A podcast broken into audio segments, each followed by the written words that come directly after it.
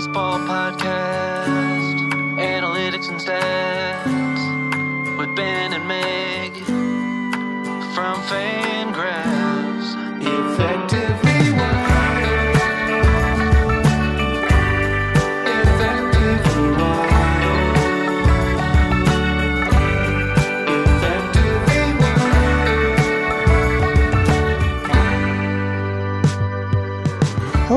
welcome to episode 1981 of Effectively Wild, a Fangraphs baseball podcast brought to you by our Patreon supporters. I'm Meg Rowley of Fangraphs, and I am joined as always by Ben Lindbergh, the Ringer. Ben, how are you?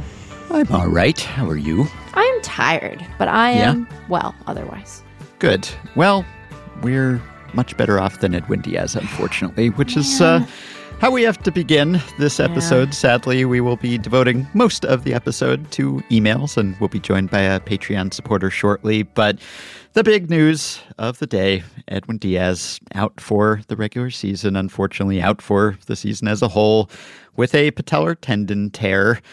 And it occurred after he closed out a very exciting game where Puerto Rico advanced over the Dominican Republic in the Yeah. quarterfinals. And it was uh, super exciting. And he was also super excited.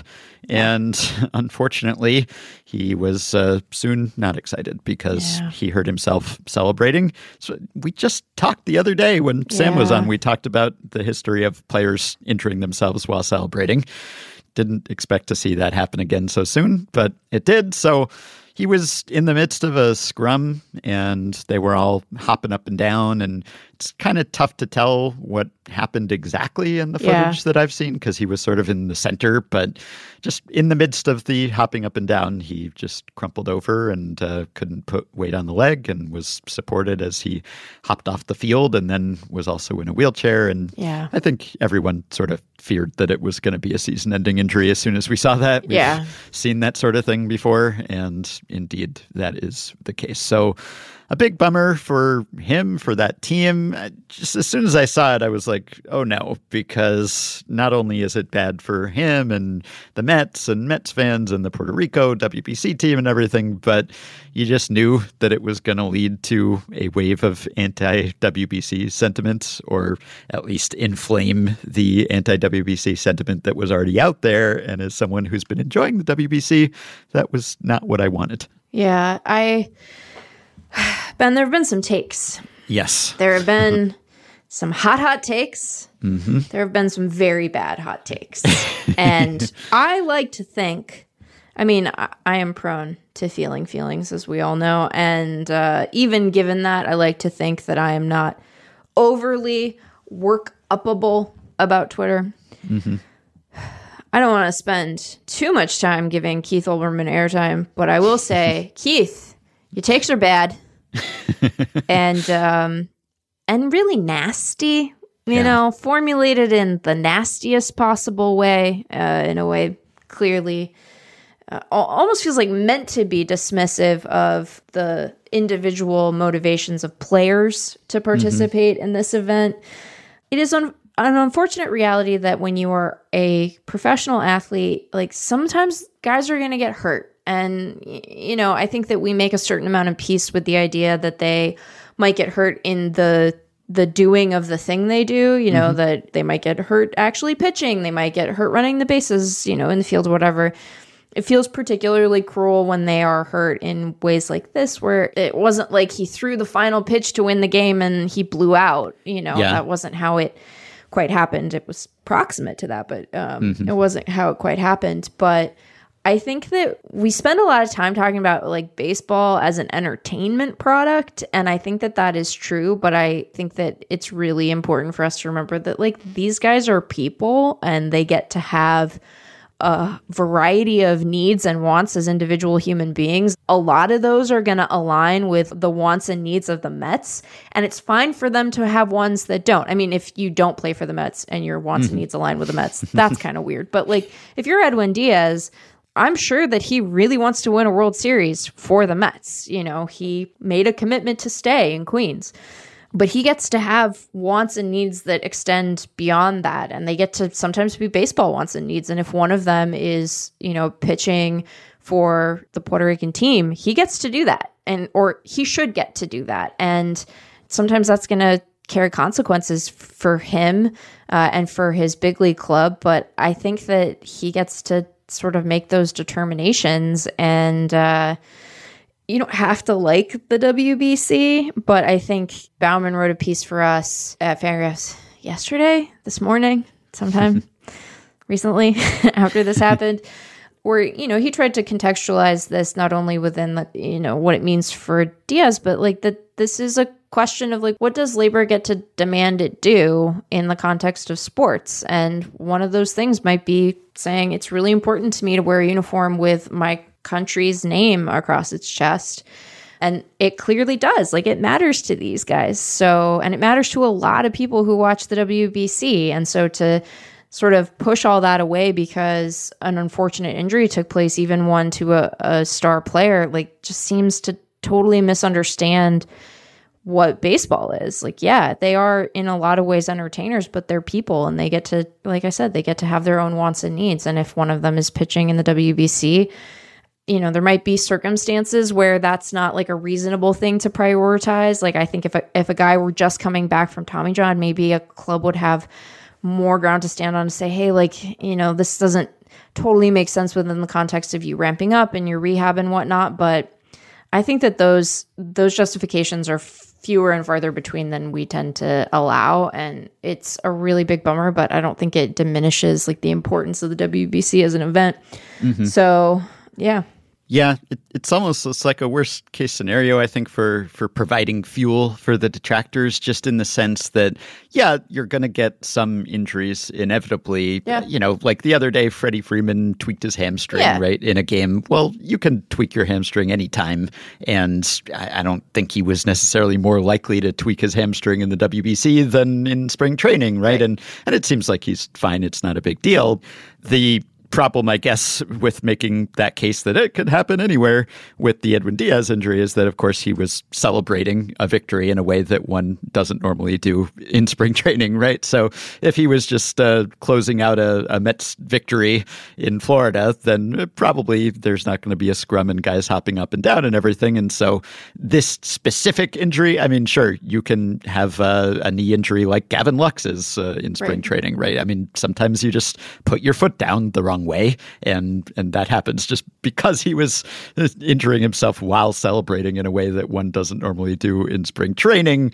You can't, I guess, in this specific case, say that this exact injury could have happened in that exact way in a spring training game just as likely, except of course for that time when the Mets practiced winning a World Series on the field in spring training and they all jumped up and down, but. I agree that in most cases, like you could call this a freak injury. Like he could have hurt his knee doing something else in spring yeah. training. And also, like there is a value to the WBC. And I know that a Mets fan is maybe not going to be super consoled by this. Stay tuned for our Mets preview podcast yeah. next time.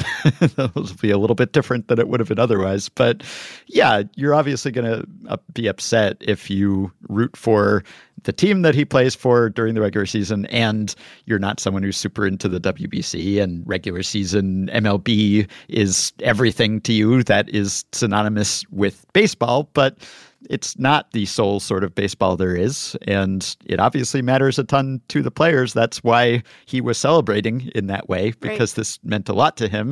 It means a lot to people from Puerto Rico to see that victory. Yep. Meant a lot to people from the Dominican Republic that they lost that game, right? Yep. And and it, there's a great entertainment value for us, for people who are paying attention to the WBC that I don't want to say like it's worth some number of injuries, but I, I mean, injuries are inevitable whenever you're playing some kind of competition, and the WBC has value to me. So easy for me to say as a, a nonpartisan MLB fan, I guess, and a non Mets fan. But you do kind of have to just accept there will be some injuries and there may or may not be more. But even if there were more, right? Even if we were to stipulate that it slightly increased the injury risk, maybe you just decide, well, it's generating a lot of interest around the world and it's good for baseball as a sport and the players are into it and people in other countries are into it and it's yeah. generating a lot of revenue if you care about that. And so there's a, a, price that that you should be willing to accept for that trade-off. And I understand that particularly we talked a little bit about like do we do this more often do we do it at a different time of year like i understand some of the potential concern around situating this event in the spring when like pitchers aren't fully aren't necessarily fully built up even though there are pitch limits in the tournament specifically to try to prevent you know injuries related to that and you have position players you know playing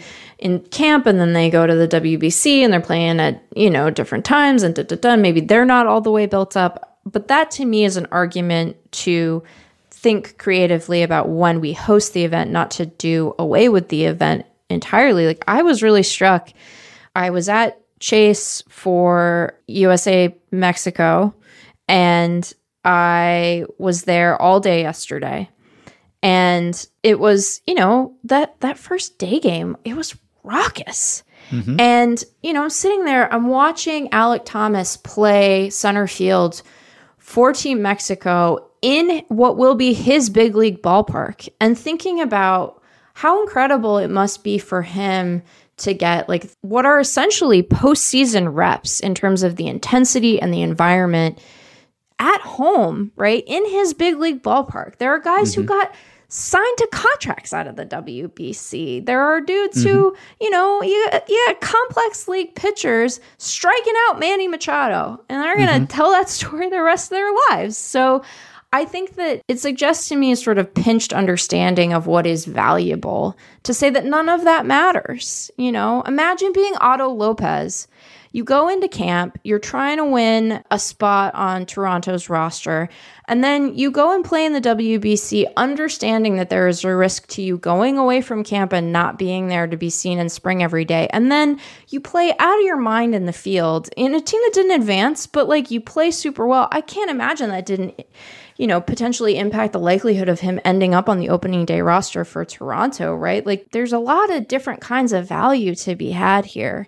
Mm-hmm. And I think that stepping away from all of that is really foolhardy. And I don't say that to diminish or downplay like what this injury is going to mean for Edwin Diaz as a person or like the Mets as an organization or the NL East or any of that. Like obviously it's going to have ripple effects, but I think before we assume the answer to the question, like we should just ask these guys, does this trade off feel worth it to you? And maybe that doesn't answer the question for every fan, and maybe you're not persuaded by that, but it seems like a relevant data point in this conversation, right? Because right before he went down, Edwin Diaz looked pretty freaking stoked that his team had just beat the Dominican Republic. Yeah, right. You know, he didn't I don't know. Like, ask him today. Maybe he has regrets about that, but I kind of would be surprised. And I think we should let him be the one who answers that question. So I don't know, man. I yeah, don't know.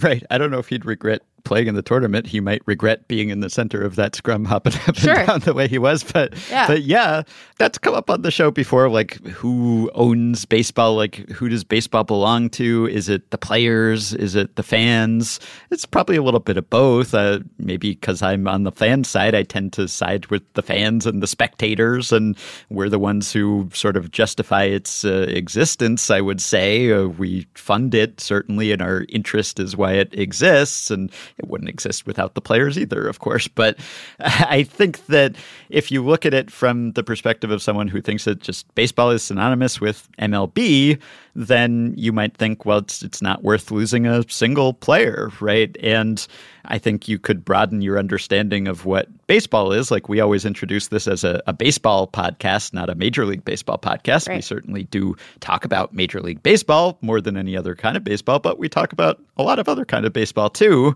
And baseball can mean many things to many people. So MLB is the highest caliber league and the best known and most visible league, but it's not the only thing that we could care about. Like Shohei Ohtani threw a pitch that was clocked at 102 miles per hour against Italy, and he hasn't thrown a single pitch in MLB clocked that fast. And so part of me was thinking, well, this is awesome. Like, I've never seen him do that before. That's amazing.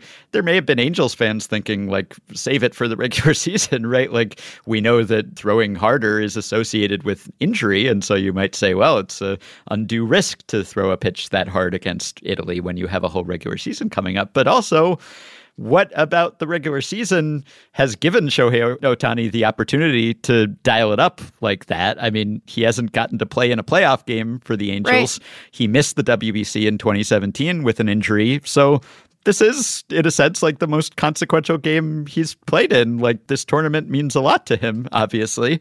And when he looks back on the whole of his career, I'm sure he'll be thinking about his performance in the WBC as much as he's thinking of any particular Angels game he's played thus far. Like, it means a lot to him, means a lot to his country. So you could reframe it as just sort of like, well, this matters a, a ton to a lot of fans how he does there. So it, it's not like he's risking his performance in some other venue. He's just doing the best he can in this venue that also matters a lot. There's nothing inherently more meritorious about one game that this guy plays than another game. It's just what we all decide is important and that we care about and what the player cares about. And yeah, teams are probably thinking we're paying these players a whole lot to be available to us in the regular season, and sure, they can get covered by insurance if someone gets hurt in the WBC, but they're not going to be pleased about it if the Mets build their bullpen around Edwin Diaz and then he's not available to them. Contracts have clauses about certain activities that you're not allowed to perform because you could get hurt, but this is an MLB sponsored event and kind of MLB co created event and something that's collectively bargained. So even if the individual teams don't love it, the league likes it, the league is boosting it. It may be in the best interest of baseball, even if it's not in the interest of a particular team that loses a player. The entertainment value of it and just the brand boosting value for the sport as a whole justifies the WBC. I spent the beginning of last episode talking about how I want it to be more frequent than it is. And yeah. the Diaz injury hasn't changed my mind on that. I do think maybe we need to be careful about how we're celebrating in baseball games. This yeah. has happened before. I mean, I don't want to be a buzzkill and be like everyone just has to, you know, politely shake hands and uh, walk off the field. Like I want players to be happy, obviously, in that moment, but the celebration injuries have happened enough times that you know like be careful out there i guess. Like i think after the kendrys morales broken leg i think mike scioscia banned like the the gathering at home plate and hopping up and down. So maybe we just i don't know we need a moratorium on the the hopping up and down in groups because it can be kind of dangerous. But the tournament itself i think is worthwhile even if some guys inevitably are going to get hurt yeah, I I I tend to agree. I Ben, do you know what I, I realized I said in the midst Mm-mm. of that? I said that I went to USA Mexico, and I uh-huh. sure did not. I went to yeah. USA Great Britain. Let me tell you, vibes very different between those games. uh-huh. Why did I say that? Well, you know, sometimes your brain it's searching for a thing and it doesn't find it. It fills in a it fills in a different thing. So mm-hmm. I was gonna say let's record a pickup at the end, but instead I'll just be like, this brain didn't work the way I wanted it to in that exact moment. My mistake. Yeah. Yeah, and when I was talking about how we should play the tournament more frequently last time, I should have noted that for one thing, only three years elapsed between the first and second WBCs, which took place in a different environment for international baseball. But also, the next WBC is scheduled for 2026, so we only have to wait three years although they haven't really changed the schedule exactly because, of course, this WBC was originally scheduled for 2021, right? And then the pandemic happened. So if you were to stay on on the original schedule, then there would have been one in 2025 coming up, and then they decided that that was too soon and that it should be 2026 instead. Mm. So that's something that was agreed to in collective bargaining, and then after that, it's supposed to be 2029, which would have been when it was originally going to be held if they had stayed on the every four year schedule and held it in 2021. And then after 2029, then it is scheduled to be every four years again. Mm. So they have not actually deviated from the default being every four years, but it will be in three years next time, assuming that there are no changes in the interim. But I'm all for doing it more often. Yeah. Although we have to train people better on the tiebreaker rules. Oh yeah, well, or change the tiebreaker or rules change so that the we tiebreaker can understand rules. what they are. because yeah. I'm not gonna, I'm gonna name any names. Don't need to mm-hmm. embarrass anyone, and they are legitimately confusing. So I don't mean like I have a perfect recall and other people are being doofs. I don't mean it like that, but. Mm-hmm.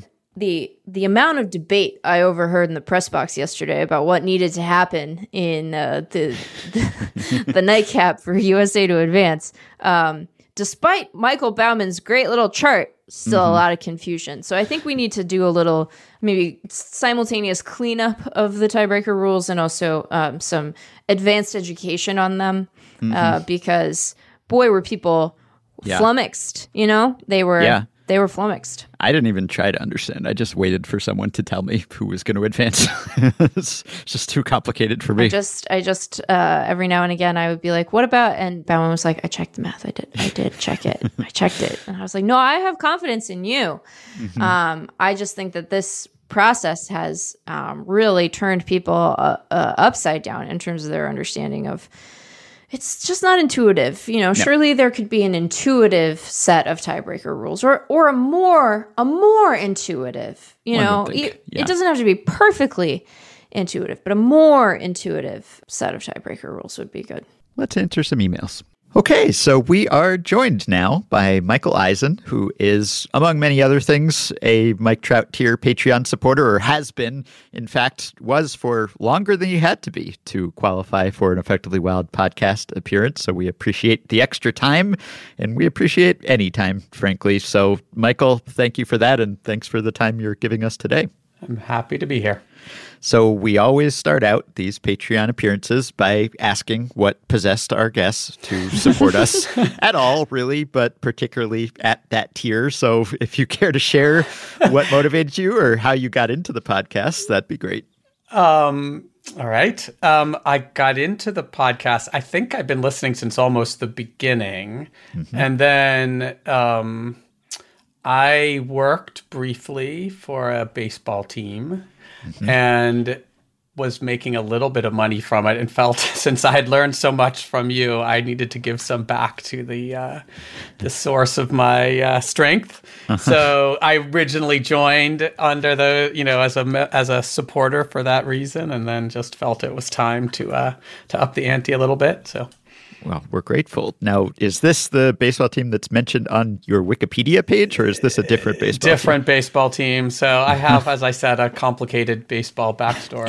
Okay, well, share share as much of it as, uh, as I you mean, want. it's you know, it all it, it it amusingly all dates back to the year I was born in 1967 um, in Boston, which, as you will know, Mm-hmm. Interesting was year a for the good Red year Sox. to be in Boston. Yeah. yeah. I was um, born the day before Billy Rohr's almost no hitter, which may or may not be on your on, in your memory banks, but it's in mine because although we moved from Boston when I was a kid down to Maryland, my par- parents, really my mother, who was the baseball fan in the family, had bought a record of the 1967 Red Sox. If you haven't heard it, it's a spectacular work. It combines play-by-play uh, games and a and a long epic poem about the about the season, and Wow. it, it's really great. It's available in places online. It's called The Impossible Dream, of course, because that was what the team was known as.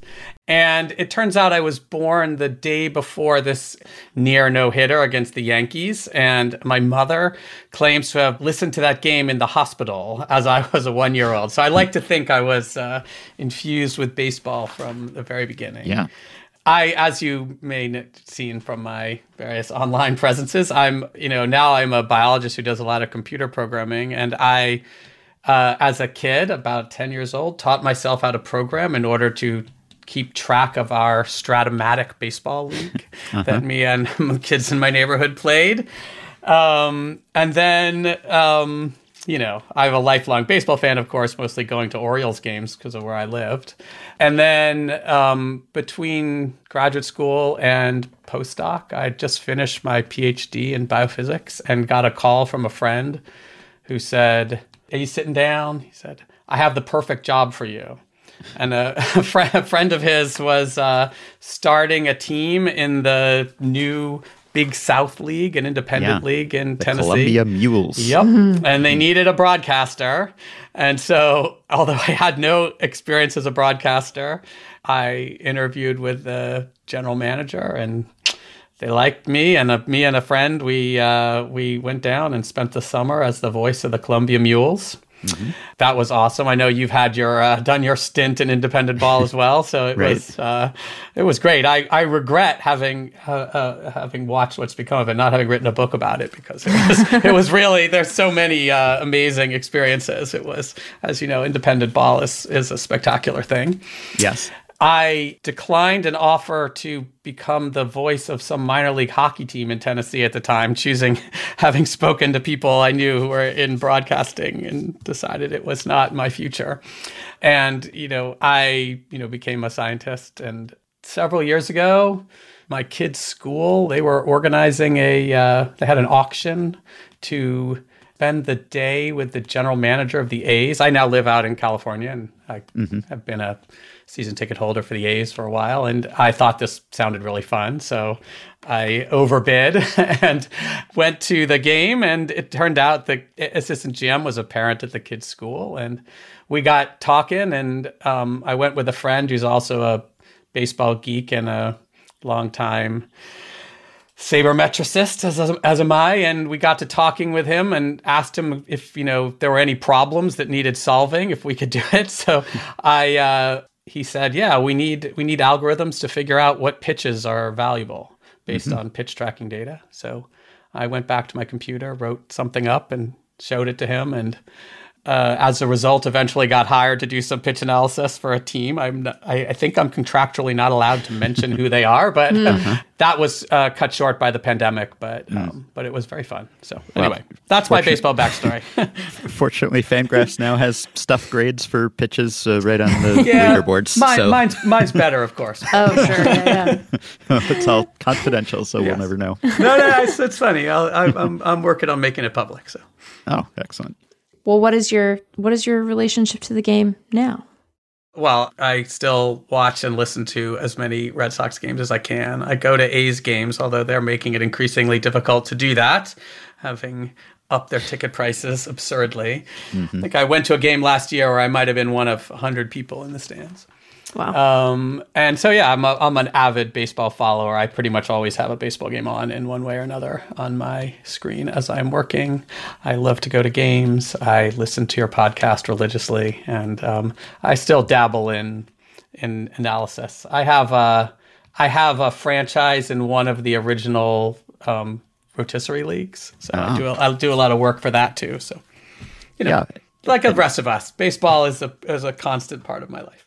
You're a professor of genetics and development at UC Berkeley, which uh, sounds fascinating. And your Wikipedia page, as we mentioned, it has a baseball and biology subsection. So that does include your work with the Columbia Mules and also your history with Strat, as you said. But also, it includes some material about the parallels that baseball analysis has with your work or ways in which Yeah. baseball stats have influenced your research. Can you shed some light on that?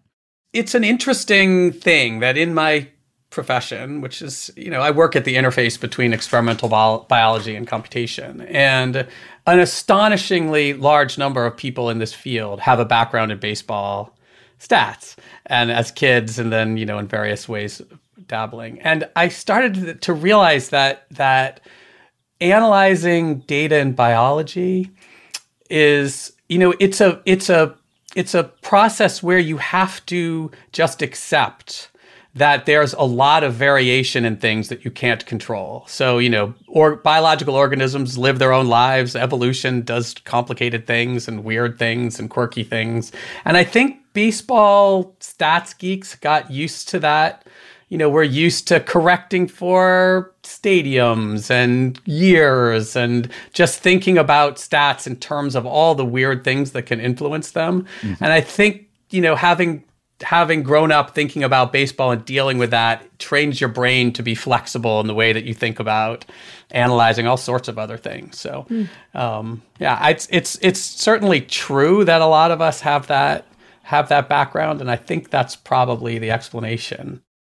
Yeah, and so in what ways is the work that you do now, if you can uh, discuss with lay people like us, even in what ways might it be semi-analogous at least? Yes. So, for example, we do a lot of work where we're we make a lot of you know quantitative measurements of a cell or an organism or a tissue or you know at different scales, and and you know we get a lot of measurements and then it's our job to kind of make a story and learn something about it try to figure out why is the cell different than the cell which cell is behaving differently for the following reasons. And i and and so we'll sometimes spend time where i've got one screen that's got a bunch of baseball stats and one screen that's got a bunch of biology data. You know it's a giant table of numbers.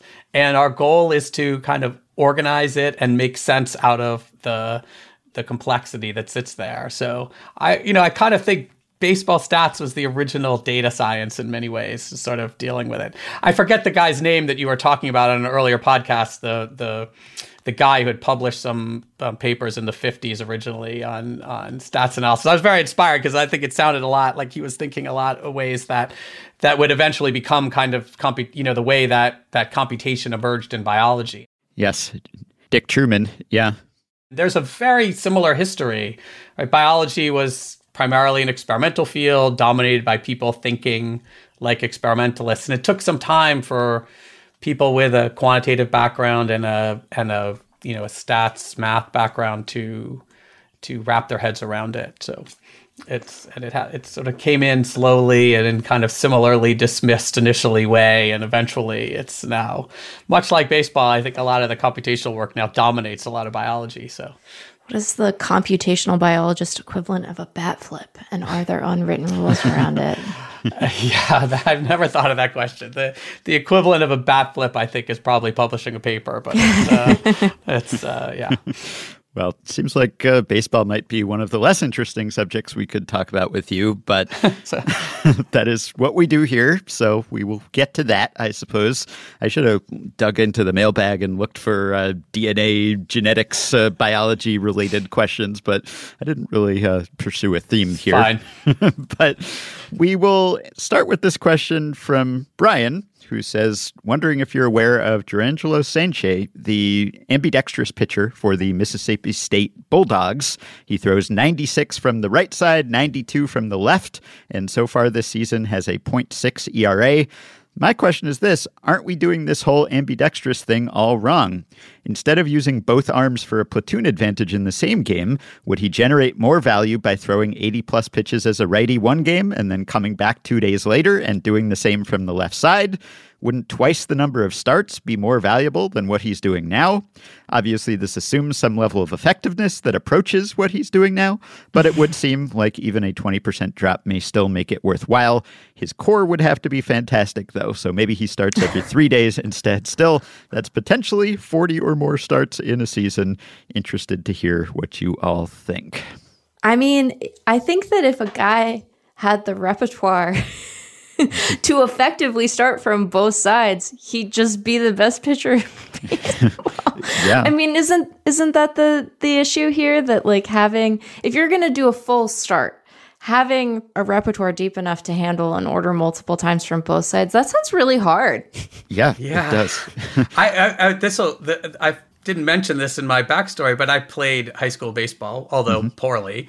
And um, however, one of the teams in our in our conference had a pitcher who got injured in his sophomore year, I think, as a righty, trained himself to pitch with his left hand and pitched as a junior as a lefty. Hmm. And then the injury of his right arm recovered, and he did exactly what the caller mm-hmm. um, suggests. He would pitch a game right handed and then pitch another game left handed. And they got a, a dispensation around the pitch limits ah. that are present in high school so that he counted twice as a lefty and a righty.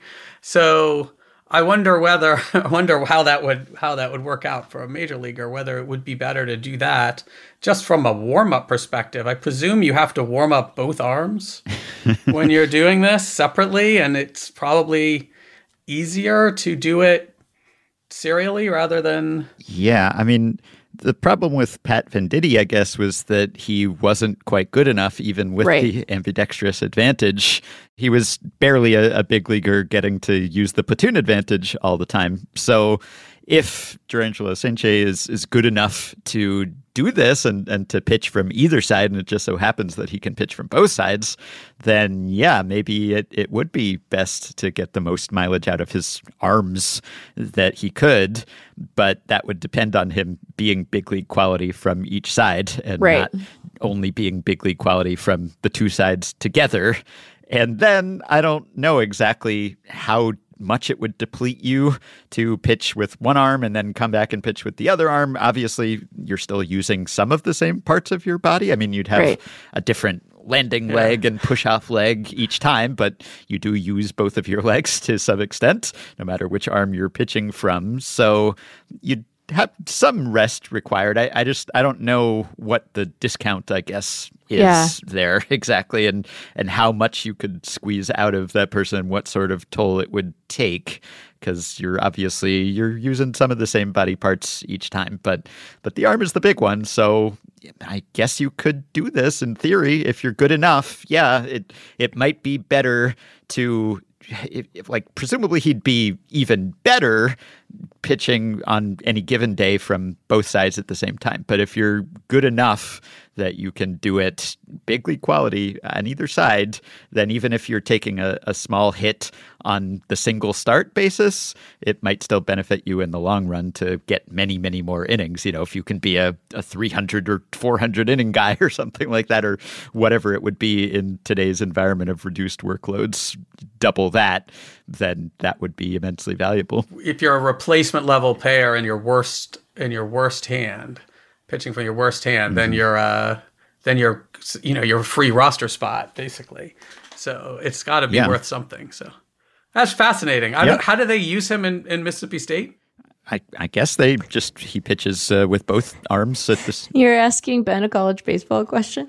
right. Well- you barely acknowledge its existence. I have heard of this baseball player because uh, he's an unusual case. But yeah, I I wonder whether it would help you at all to focus on one arm on, on any given day because to not have to. I mean, maybe he's just so used to it at this point that it, it's not like asking some other pitcher to change your release point, which uh, some pitchers do, but other pitchers struggle to just uh, drop down or throw from a different angle. So I wonder if for him, if he could focus on just one arm on any given day in any given game, whether that would enhance his performance aside from losing the platoon advantage sometimes, but just being able to repeat the same motion over and over again, or whether he's had enough practice that at this point it makes no difference. The bullpen catcher can say which uh, which arm he's most effective with on that day. Right. Can- can run. I guess it would be cool to have to, for the other team to not even know what he was going to.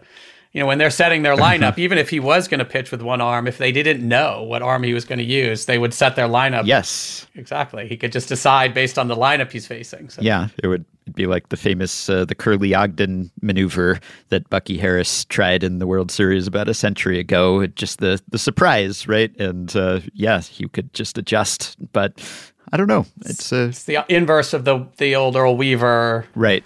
Use a use use some non-pitching pitcher as the DH. Mm-hmm. I wonder if if you blew out in one arm, Yeah. would you still be able to pitch?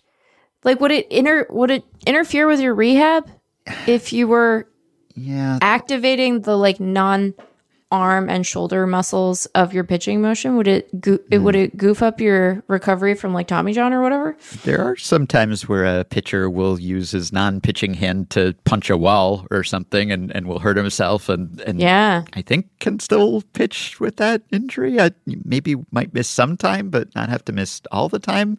So I guess you could do that. Would you be would you be symmetrical? well, no, you might have one more muscular arm for a while, but be like a, a kicker in the NFL where like one of their legs is a lot Right. bigger than the other because that's the one that has to do the the kicking. You can tell I'm a scientist because I'm thinking, man, we should really generate these kind of these kind of injuries in mass, but so we can answer these questions. But yeah, yeah. All right. Question from Jason, a Patreon supporter. Would it be possible for two teams of amateur baseball slash history hobbyists to successfully stage a historical reenactment of a baseball game? Hmm. I know they have reenactments of vintage baseball games in historical villages, living museums, and the like, but I mean a historical reenactment of a specific professional game. Preferably one with a full archive broadcast recreated down to every individual pitch and play. Whoa. Yeah. So just treating the original game as a script and following that script and hitting the ball in the same place and throwing the same pitch and having the same fielding play, etc., for nine innings like clockwork. I don't. I mean, Yeah, no, no. right? It feels like that would be impossible. It, I mean, given enough practice and enough trials, I I guess you could do it. it Maybe a better way of saying it is do you think a major league team could reenact their own game? Uh-huh. Right under the like the the control here is can you you know rather than trying to get alternative people to do something someone else did, could you actually get a major league team to just replay mm-hmm. one of their games at this level if you wanted to make a movie or something? Yeah. See, it would be hard to do because, first of all, if this is a, an amateur baseball team that is trying to recreate this, it's like they have to be good enough to, let's say there's a home run in the game. I mean, they have to be able to hit a home run, right? like over a fence that is major league distance, which not everyone can do, certainly in a game setting. So they have to be good enough to do that it would be easier in some ways if this is a lower level league where Yeah. people are not throwing 95 i mean assuming you don't have to recreate like the velocity and everything i Right. mean but if it's just like uh, this guy hit a grounder to second base or something and that's the level of specificity specificity and granularity that we're going for then it would be easier to do if you're throwing more softly so that you can actually aim where you're hitting the ball. Because if it's big leaguers and people are throwing max effort, then it's very unlikely that you could place the ball exactly where you happened to hit it the first time. Whereas if you're just sort of lobbing it in there, throwing BP speed, then maybe you could say, yeah, I'm going to roll over and hit a grounder to second here, or I'm going to hit a fly to left, or whatever happened the first time but then you're sacrificing some verisimilitude in that it's not game speed exactly. The advantage of an old game is we don't know enough to com- to make it complicated in that way. Right. yeah. Yeah, depending on how old it is, you might have the hit direction or something, but Re- we can just say you can take a Retrosheet description and uh, and recreate yeah, that game. right. So. Because now, if it's like well, you need the exact exit velocity and hit distance, and well, no, you can't get all of that. It would take many more attempts than uh, we have lifespans that would allow for. I think, but I think you could. I think you could do it if if you were just a little more lax uh, about how closely you have to replicate everything. But you'd have to be willing to get it in the ballpark, so to speak, but not exactly mirror everything. It would be kind of fun though. Like I think that would be fun, just an exhibition. If it's like we're replaying some famous game in history, and obviously it's great in its initial play because no one knows what's going to happen and there's suspense, and so maybe it would be a little less exciting to just watch a replay, knowing exactly what happens. But it can be fun to watch just a replay, a rebroadcast of that game, and if they could make it convincing. Then I think it'd be kind of fun to see that if they could pull it off. You don't have to tell the audience which game you're recreating. That's be- true. Yeah, it could be right. They could keep that as, as suspense. It could be like this is a famous baseball game from history, but dealer's choice, and then you could figure it out as they went along. That'd be fun. Some some wise ass would look it up on Retrosheet quickly. Oh, yeah. There's a there's Yeah. a group here. I assume that this is a fairly common thing uh, who do these um, who play sort of vintage baseball and vintage uniforms Yeah. and gloves. I, we Yeah. can, uh, yeah, that happens. It doesn't Yeah. look it doesn't look uh, major league quality, but Yeah, this feels like some situation where we're going to get emails like, "Oh, this happened. Uh, this Yeah. these people do Right, it." I yeah. just I'm not aware of it, but I I wonder though. So tell me if if you think this is too galaxy brain to take. I think that even if you were able to do something like this with like perfect versi- v- verse, help me. It's a hard. That's a hard. verisimilitude. Thank Yeah. you. That's a hard. It's That's a tough one. tricky one. Yeah, It's also hard to spell. Anyway, I think that um, even if you were able to do that, someone watching it would feel a sense of unease or like something was off just because I think that we even even comparing the game today to the way the game looked when we were kids, I think we sometimes fail to appreciate the the gap between that. And so even though we would be told like famous game from history, mm-hmm. history, right? And even if we didn't know which one, history. I think that our our mental like the thing we would be referencing against the whole time is baseball as we see it now. And we'd like, this doesn't look right. Yeah. And and we might not appreciate that that's why we feel that way. And we'd be like, these these bums, they have no appreciation of history. They can't even get it right. But I, I wonder if we would do that and not realize that what we're really comparing it against is like guys who can play big league baseball now. I, I found watching these recre- I watched some of these recreations, and I found it was actually pretty easy to slip into Yeah. the era. Like you know, they're just a bunch of dudes playing playing baseball. Unfortunately, it was all dudes playing baseball with uh, bad equipment, and you kind of if you know, you just kind of quickly get into the game. Honestly, Yeah. Yeah, if you have the vintage uniforms and everything else, and, and we understand that it's supposed to be old timey, then maybe maybe it would work. Or you could get an uncanny valley situation, as you're saying. I'm not sure. Yeah. sure. right? All right. Well, this is a related question from a different Jason, who is a Patreon supporter, who says it's taken as axiomatic now that baseball players today are better than they've ever been. And of course they are. But how would it change baseball fandom if it were clear that players from the past really were better than modern players? Say, for instance, that baseball ends up so thoroughly outcompeted in the 21st century by pickleball and Overwatch that it no longer attracts the best athletes. And this talent squeeze outweighs the gains from training, strategy, globalization, and so on.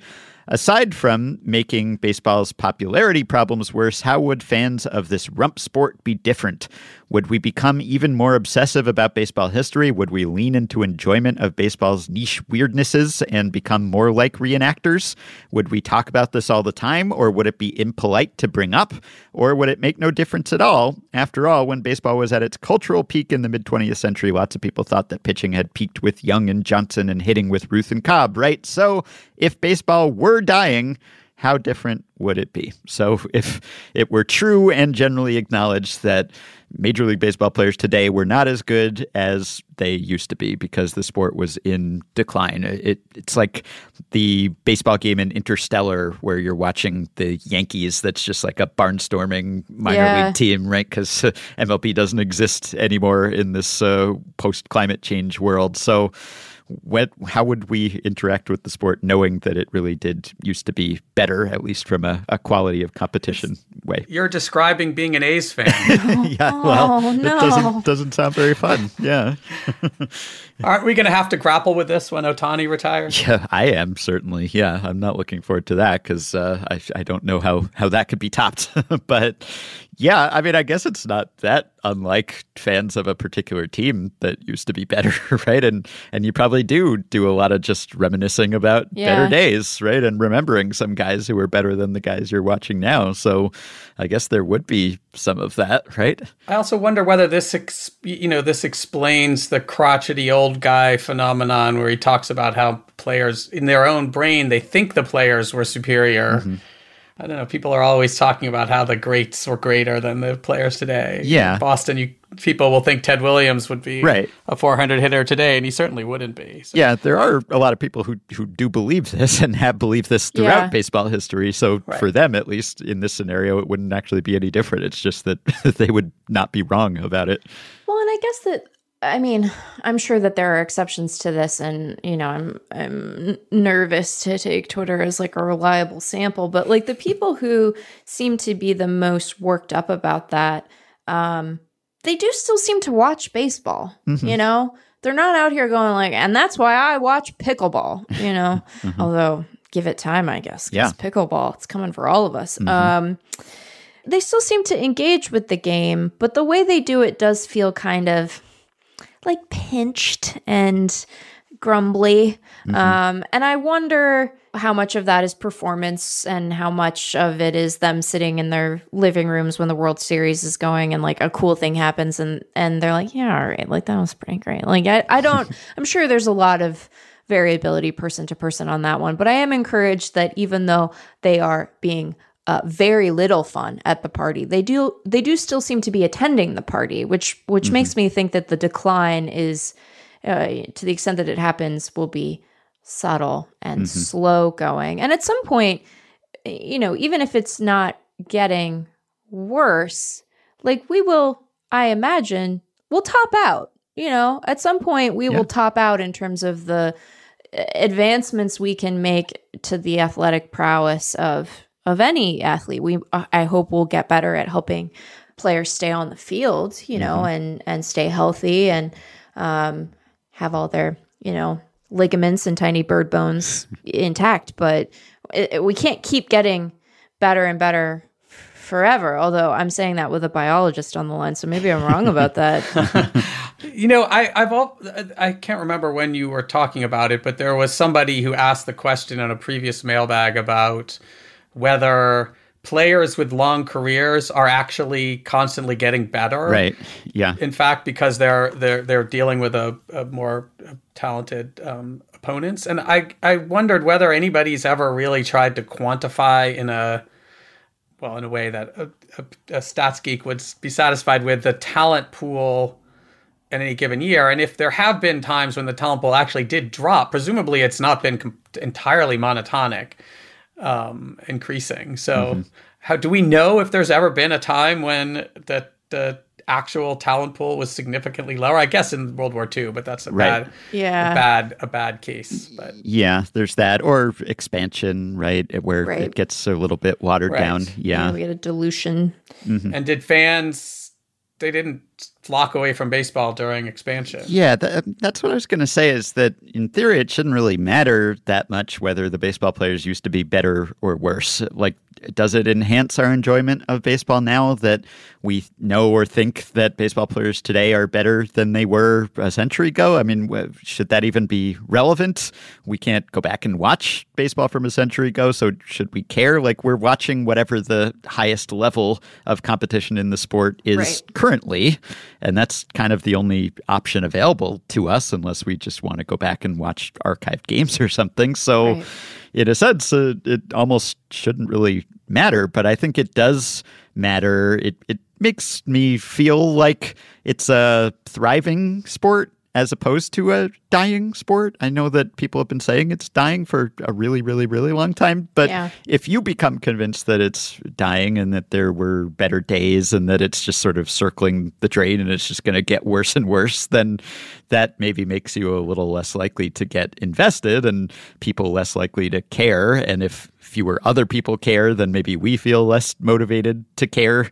We're kind of, uh, we care because there's a collective caring that induces us to care. So, in a sense, it seems like it shouldn't actually matter that much. I but think I think if you have memories of players doing something, I definitely, you know, you definitely notice this as you watch players at different levels of baseball that they can't like that that they just can't do something that you know other players can do, chase down a fly ball, make diving stops in the infield. There's probably certain things yeah, that if they just no longer happened, you would really notice their absence, having once seen them yeah, players making catches over the wall, hitting home runs, things like that. If they st- if they disappeared, it would be a discernible thing. That's true. Uh, certainly, when you go down, and as you know from your indie ball experience, I mean, once you Right. get down to a certain level of indie ball, then what you might think of as a routine play with a brain that's calibrated on big league baseball is no longer routine, and Right. and that might make it more entertaining sometimes. But you're at least aware that it's not the same caliber of competition. But if you just watch two AAA teams playing each other or some foreign major league, and you might be able to tell if it were a MLB team versus a AAA team, and you could see the contrast on the field in front of you. But if it's just uh, AAA versus AAA, then it might just look like regular baseball. It might not be so obvious to you at all times. Yeah, there might be fewer guys who are throwing quite as hard if you have a radar gun that you're looking at, but generally it, it will just sort of look like baseball once you get to a, a certain level at least. So if we were talking about the talent level plateauing in MLB or just a slight decline, I don't know that we would be able to detect that really unless we got to the point where it's like, you know, guys were routinely flubbing what we thought of as easy plays and, Yeah. and balls were just going through guys' legs left and right, you know, then we would be able to tell the difference. But otherwise, uh, not necessarily. You, you probably had this experience in in indie ball too. It- you know, at any given game or any given inning, you don't notice it because yeah, people make errors. They don't make great plays. Whatever. Yeah. It's either the player or just happenstance. But if you watch a whole season, you definitely change your expectation of what's going to happen on certain types of on certain types of plays and you know, I, I being an announcer during this, you sort of had to be prepared for what was going to happen on the plays, and so it definitely, I definitely noticed the absence of certain types of athletic baseball plays and certain you know people were just not as good at hitting yeah. or, you know the things that you can you pick up even without any technology so i do think people would notice yeah well and i think you know it can have its own charms right like this is part of why i keep trying to convince ben to watch college baseball because there's something uh, thrilling about not taking for granted. I mean, sometimes even just the catcher catching the ball, you guys. Like sometimes mm-hmm. they just they just don't. Sometimes they just don't. And so they, that can have its own thrill. But I I know like in talking to Eric that um he makes a point of seeing big league ball to calibrate, right? And to have not only a fair expectation of prospects, but a, an appreciation of like, what does the final form of this look like when it's going well, even for guys who might be utility players or backups or bench dudes or whatever. Like, it is when you sit and watch minor league ball for a long time, and then you see a big leaguer, you're like, oh, right. Mm-hmm. um, so, you know, I, I think it doesn't take very long watching the highest level of a thing to be like, all right, like that's, that's better than what I just was watching before. I also think that the there's part of the thing with college and minor league or high school ball is you know that they're getting better. This is there's there's a you're not seeing them at their peak, or at least you can imagine you're not seeing them at their peak. If you were watching a game of you know 50 year olds or an old timer right. game, right, where where the, you know they're past their peak, these players aren't getting better. Right. You notice their their limitations more probably. And it is exciting to stay tuned to see what these players will get up to next. I mean, just to know that yeah. right. they might be throwing harder than ever. They might develop some new pitch, you know, like they're constantly getting good at things. That that doesn't always make baseball more entertaining. Sometimes it can be just the opposite. But as you right. were saying with Ohtani, it's like, how do you follow that for me? It's, it's just hard to get as excited about any prospect because, uh, well, they don't do what Ohtani does. But if it were kind of like that. Like if uh, if every player were Ohtani esque in some way, and that was the previous generation of players, and then the players now were not as good, and you felt like, well, everything that a player could possibly physically accomplish has already been accomplished, and now it's just a slow decline from there, then that would be a bummer, I think. It's more exciting to feel like they're getting bigger and faster and stronger and they're developing new powers. And so I have to keep watching because there might be something new that we've never seen before. Uh, also, just uh, related to what we were talking about with the talent pool, I'd refer people to episode 1954 when we talked to Adrian Burgos and Daniel Eck about their method for calculating the, the talent pool in the league at any particular time and how it seems to have risen over time, although they have also accounted for the fact that baseball may not be quite as popular league wide uh, or countrywide. And so that might lead fewer people to get into baseball, which could offset the greater number of countries participating and people allowed to participate, et cetera, et cetera. You'll, you'll be unsurprised to know that I uh, downloaded their papers yeah. and uh, and, and uh, I, I that's what prompted me to think of a different a, a, fundamentally different way of asking that question which I will try to do someday because I thought it was a little wanting all right here is a question from Patreon supporter Peter in LA Hearing the recent discussion on episode 1976 about finding more collaboration between pitchers and catchers, given the likely changes with PitchCom, hear my idea out Tinder for pitches.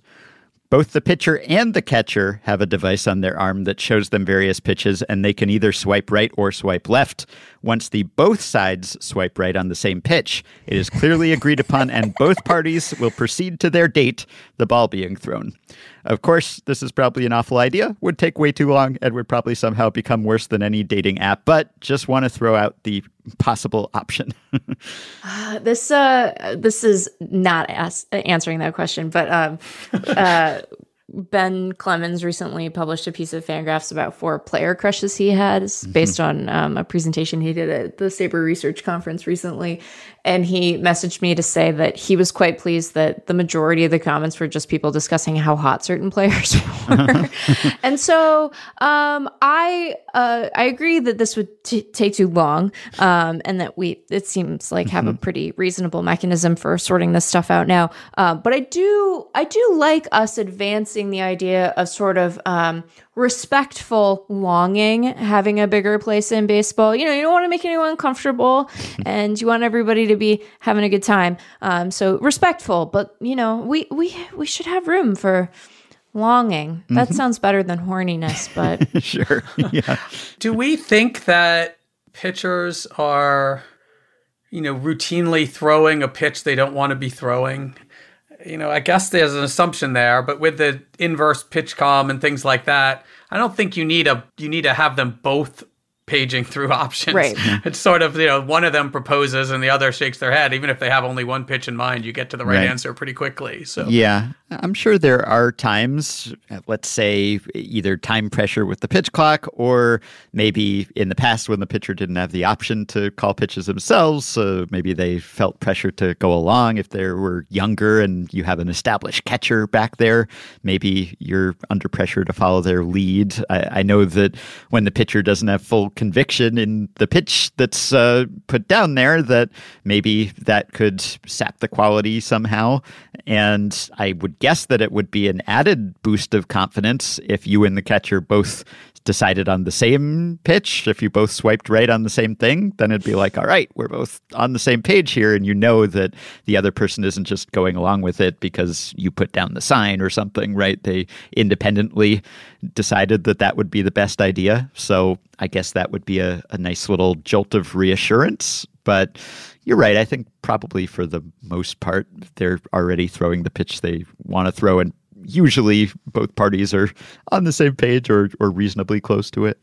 is the PitchCom data being logged? Uh, That's uh, yeah. I wonder about that. If not that's a good question. not publicly, obviously, but but I do wonder whether it, there's even you know an impression that is retained, like whether that's stored in memory somewhere. I could see maybe them not wanting it to be, Yeah. but but it would be interesting data to analyze if so. For sure.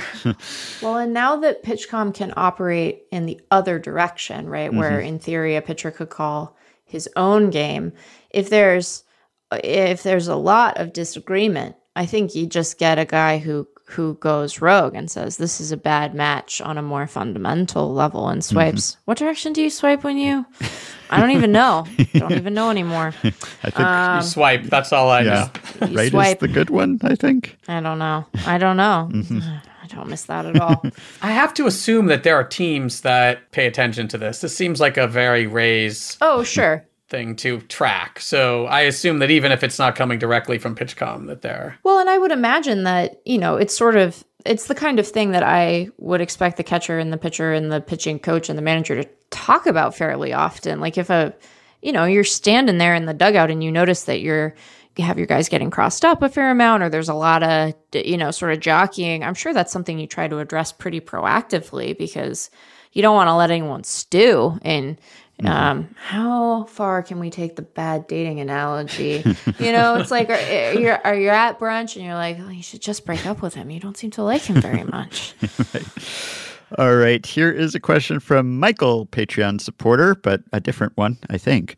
Good. we'll see. that would be very funny. yeah, I didn't actually write down the last name, so it's possible. But I enjoyed your recent speculation about a world in which pitchers and hitters each had their own collective bargaining units. Yeah, this is. Oh, this is me. Oh, is it okay? Oh wait, well that might have been your question originally. Uh, this is this is a Michael Hoffman, I believe. I see. Oh, that was that was my question that prompted it. Yes. Okay. Good. That's funny. In discussing the various wedge issues and multilateral negotiations this setup would engender, you stop just short of considering a fun question what would happen if one unit went on strike while the other continued to work? So mm. either the pitchers are striking while the hitters play or vice versa. Let's assume there is no solidarity between the hitters and the pitchers when this happens, so the group that isn't striking wants to play. What does the scoring environment look like in a league where all positions are filled by players who are currently pitchers, or alternatively by only hitters? Are there enough of either group to sustain play for long? What happens to Shohei Ohtani's relative value depending on which group he's in? Presumably it skyrockets. How quickly could members of each group tune up on the skills of the other group?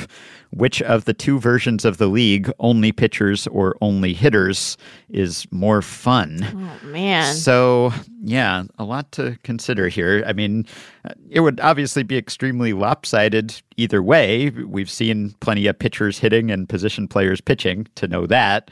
I did do an article about which are worse at their job or were pitcher hitters or position player pitchers. And I found that pitchers are worse at hitting than position players are at pitching on the whole. So I think that an all pitchers league would be more unwatchable, though pitchers would also be bad at defense or worse at defense than, than position players are. So that would help the pitcher hitters somewhat. I suppose, though, that pitchers might improve their offensive skills more quickly and dramatically than hitters would improve their pitching skills just because arm strength and throwing are already valued traits among position players whereas hitting even when pitchers hit wasn't really valued or practiced at all prior to the universal DH. So I would think that yeah, that's my answer. I, I think pitchers would be worse at hitting than position players would be at pitching, but that pitchers might improve more quickly. But as to how long you could keep it going, I mean, indefinitely, like you could sustain it. It just it might not be entertaining enough that you would want to watch for very long. Might not be entertaining enough. Yeah, uh, certainly would not be compared to what we have now. This seems like another job for Lab League. Yeah, Yes. right. Definitely need a lab league, you guys. Well, this would be like our earlier question, knowing that players used to be better, right? I mean, this would be a stark example of that. If uh, suddenly pitchers were forced to be hitters and vice versa, then we would be well aware that they were not as good doing half of the jobs than than players used to be. So that would significantly impair my enjoyment. I think if if the talent decline was so steep and so sudden that we knew, oh, these guys are really bad at this. We used to be able to watch players who were much better at these things. Yeah, that would not be entertaining.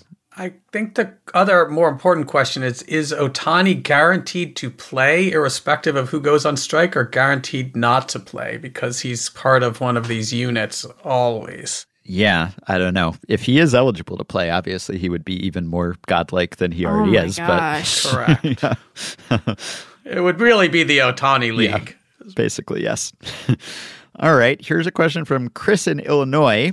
After listening to a number of baseball podcasts this year, including obviously yours, I'm always just a bit surprised by the afterlife of the Astros banging scheme. Add to that the continued sticky stuff talk, and it hit me all at once the other day. I'm glad guys are cheating, and I'd be worried if they weren't anymore. Let me explain. Please do. With MLB increasingly embracing gambling interests, I think it's warranted to worry about the legitimacy of MLB games at some future point.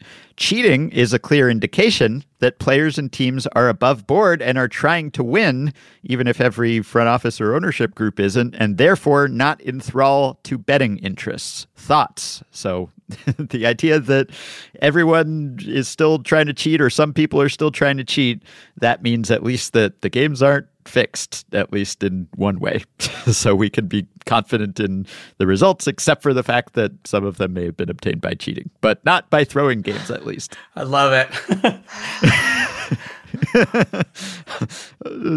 It suggests that we can't just choose to have uh, legitimate games that, that are completely on the level, that are not thrown or involving cheating, which would be nice, right? Uh, it doesn't seem like too much to expect, but I guess silver lining, at least if they're trying to win, that means that, uh, well, that they're trying to win. They're just doing it in a nefarious way.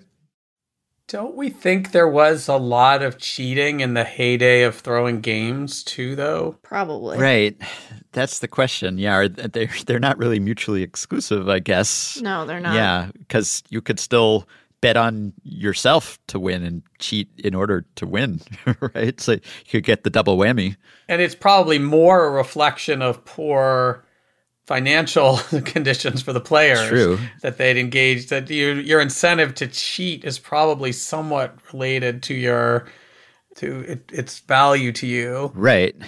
To to throw a game, right. Well, no, either way. I mean, I assume that even winning, it's it's like you know you're more likely to cheat if your career is gonna. Yeah, either way, if if you're not well off enough as it is, yeah, yeah, good point. That makes me happy though to think about these uh, times of cheating in a positive way. It, it makes me appreciate the 2018 Red Sox a little more. Uh, yeah, at least they really, really wanted to win. They're just super competitive. They just uh, took it too far. I guess that is that's the extremely positive way to spin it. Yeah, I don't know that I buy it though. I think they all really just want to win, and then not all of them cheat. And I don't think that the ones who do are necessarily demonstrating like a, a greater commitment to the winning. Right. I, I don't. I don't know if I'm comfortable with that assertion. I mean, I know that there are there are baseball players who are just like. Have you guys seen the movie Center Stage? I don't think so. Uh-uh.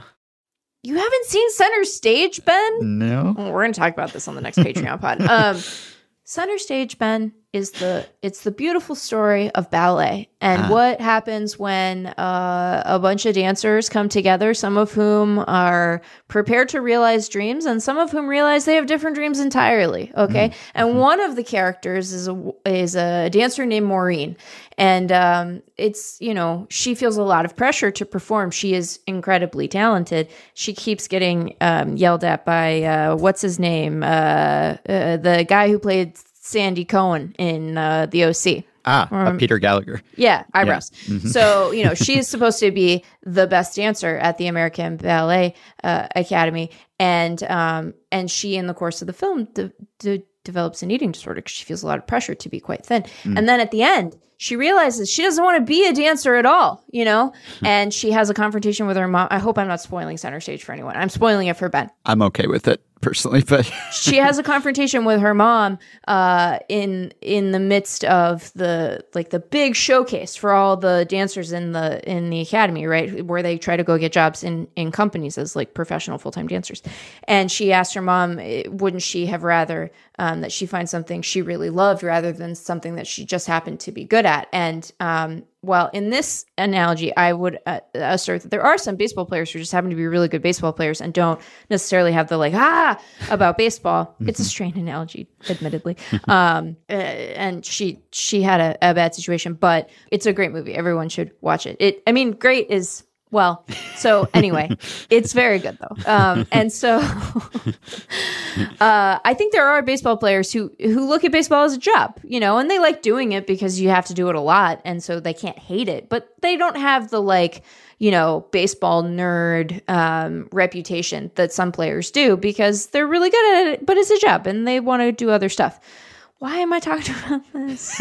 um, but in general, I think that most baseball players uh, who reach the big leagues are there because they have a, a great passion to do the thing and they really want to win and they've wanted to win for a long time. And that has motivated them through the trials and tribulations of rising through the minor leagues and reaching the bigs and then having to endure this gauntlet of a season that we put them through every year. And I want to reject the idea that, like, the willing to cheat among them are like of a particular class of want. Um, because we have a weird relationship with cheating in baseball and there are degrees of it and i think there's some of it as we've talked about that we tolerate and other things that we don't. But i i want us to be able to draw the the line of like moral consequence around the stuff that is particularly egregious and not say well they just wanted it more. Because Yeah. that you know that puts us in weird territory That notwithstanding, do we think that players are more likely to cheat for a good team than for a bad team? That is, is the desire to get that win more mm-hmm. important if you don't get many of them versus if you they're more valuable? Well, I- I think it probably changes your hmm. calculus around around potential consequences, right? Because if you're on like a really bad team, let's pick a really bad team. I don't want to pick the A's because that's ungenerous to our guests. Let's say that you're a member of the mm-hmm. Cincinnati Reds, okay? Your cheating might bring you a thing that you don't necessarily think you're going to have in abundance, which are wins, but also the potential consequences for being caught cheating are really high and the payoff is relatively low, right? You're not going to win a World Series by cheating. You might not even like make the playoffs based on that.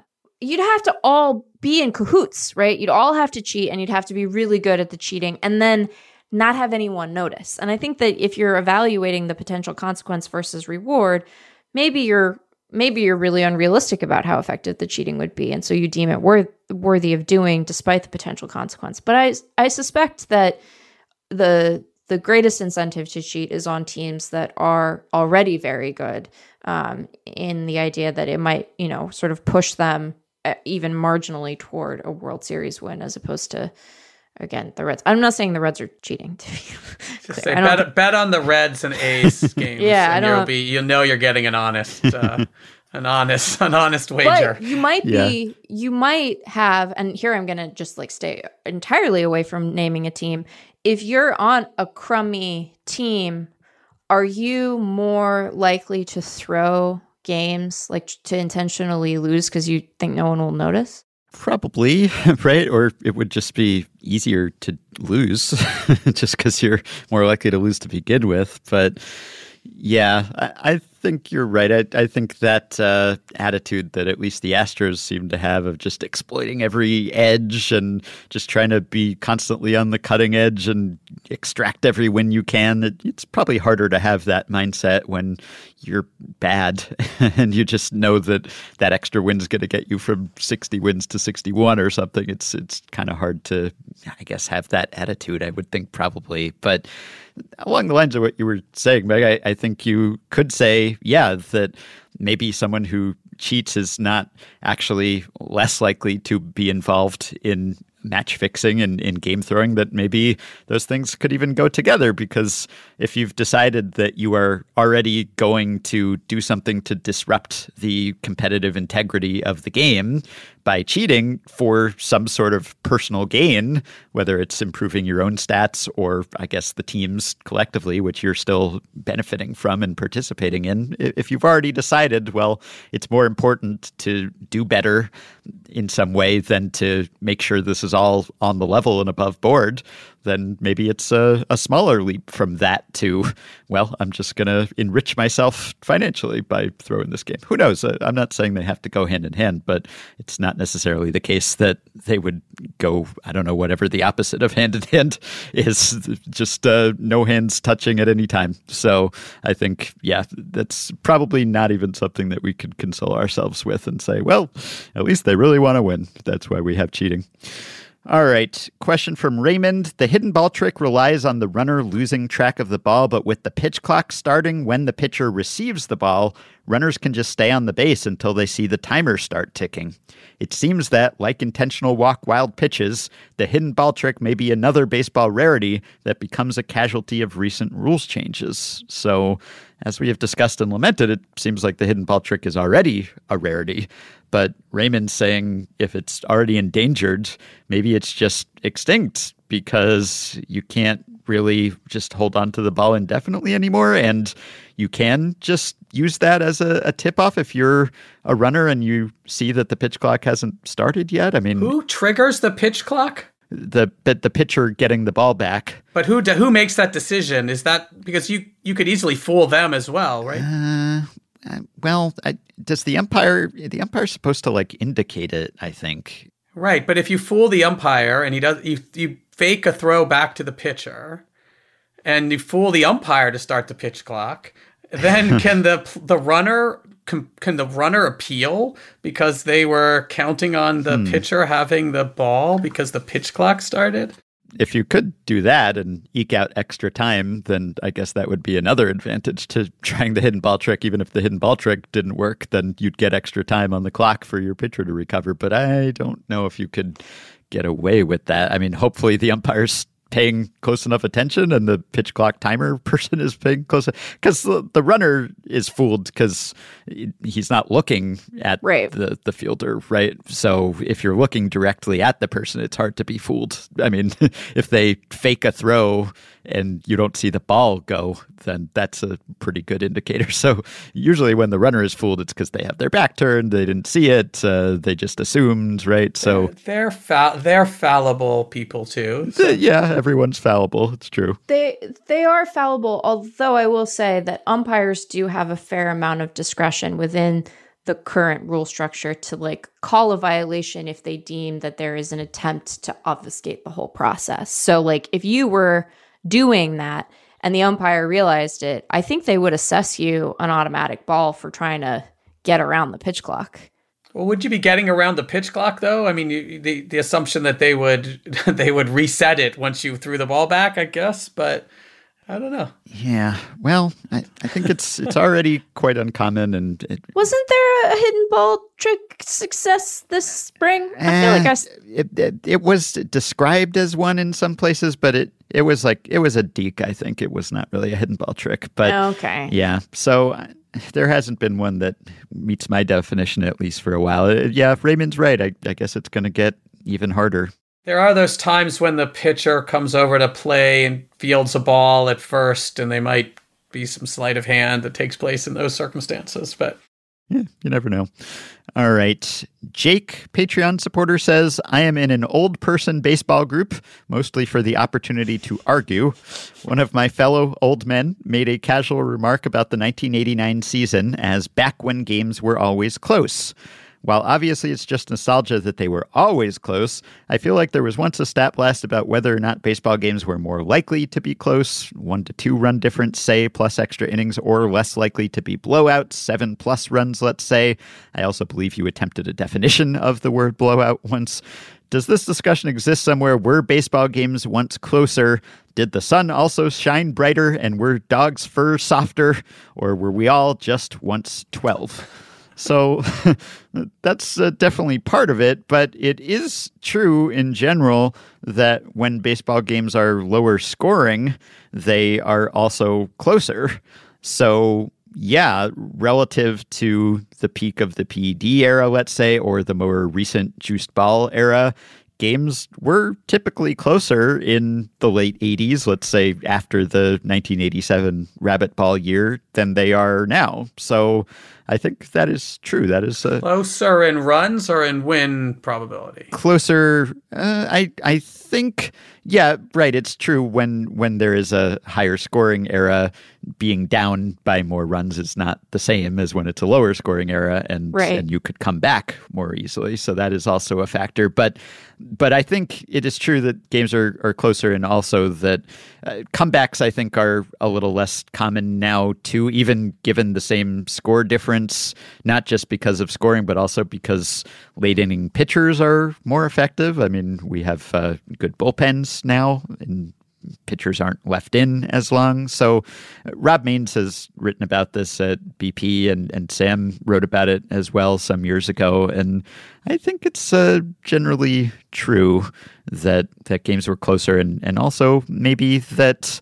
Uh, that that comebacks are harder now, but it's not like an enormous difference, and and it's just because it's largely a function of just the scoring environment. So it's not like back in the old days in a way that we couldn't easily recapture, or now that scoring was lower last season, let's say, with the ball being deader and everything, then probably it was kind of true last season too, relative to a few seasons ago. So it's it's always fluctuating. Is it true if you control for the sorry science geek here? Sure. Um, if you control for the talent differential between the teams, that if you take equally matched teams, Hmm. are comebacks slash uh, two different is it different variance in talent? That's true too. Yeah, in recent years, there have been bigger mismatches. There, there's kind of been a stratification in the league where you've had a, a bunch of hundred plus win teams and a bunch of hundred loss teams, and so you have more matchups of, of unequal talent, and therefore you would be more likely not to have a comeback in that kind of game too. So that's true also. so Almost could just do a live stat blast here, but it'd probably take a little bit too long. yeah. Do people uh, start thinking dogs are less soft as they get older? Did I Yeah, I hadn't heard that one. No, did I I hear hope what not. you said? Right?